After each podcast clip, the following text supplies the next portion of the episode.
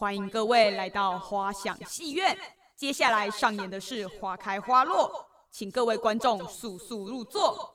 王上，奴家丑。无妨，本王瞎。可是你说的，王上可不要被吓到。你可曾爱过我？从未。下台一周现在收听的节目是《花想世界》，我是今天的主持人冠冠。今天呢，要为大家说的就是玫瑰的传说故事。那据说玫瑰是由希腊的花神克罗斯所创造的，所以一开始的时候呢，玫瑰就只是一颗种子。花神克罗斯他无意间在森林里发现了这颗种子。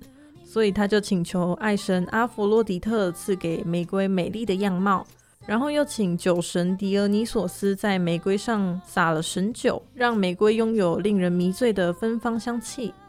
那美惠三女神呢，就是掌管妩媚、优雅跟美丽的三位女神，更是将魅力、聪明跟欢乐赐给了这个玫瑰。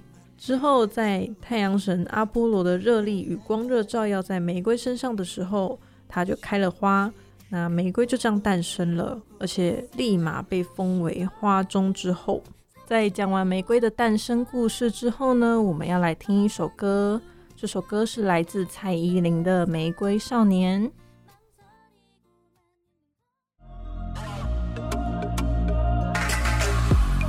谁把谁的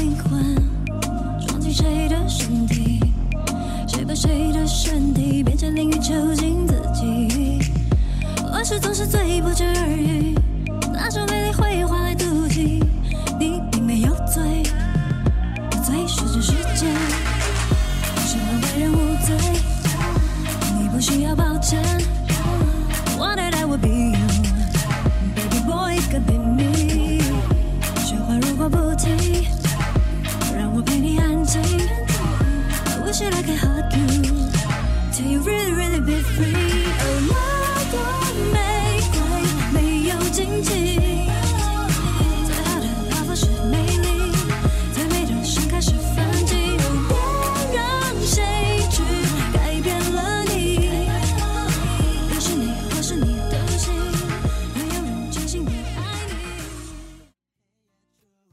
在听完《玫瑰少年》之后呢，关关也要来讲一个关于玫瑰的凄美爱情故事。那其实这个玫瑰啊，也跟爱情息息相关。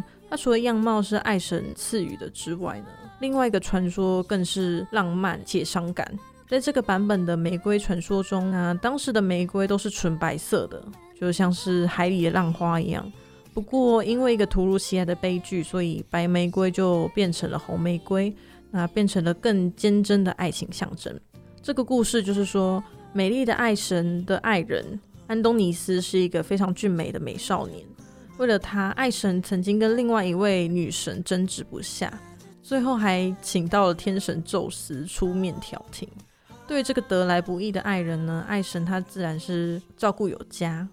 因为这个美少男安东尼斯他非常喜欢打猎，爱神也常常跟着安东尼斯。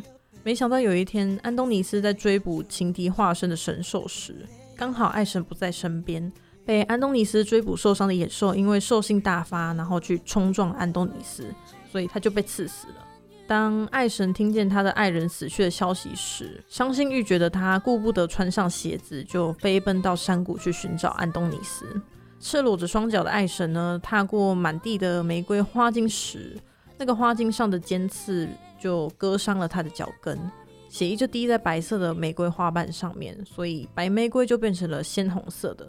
但最令人难过的是，尽管她身为女神，但是爱神也只能目睹爱人离世，无计可施。虽然爱情的力量没能让安东尼斯起死回生，但是红玫瑰却见证了爱情的坚定，更被当成爱情最重要的信物。今天也讲了许多关于玫瑰的爱情故事，我们的节目也到了尾声，感谢你的收听，我是今天的主持人罐罐，我们下周见，拜拜。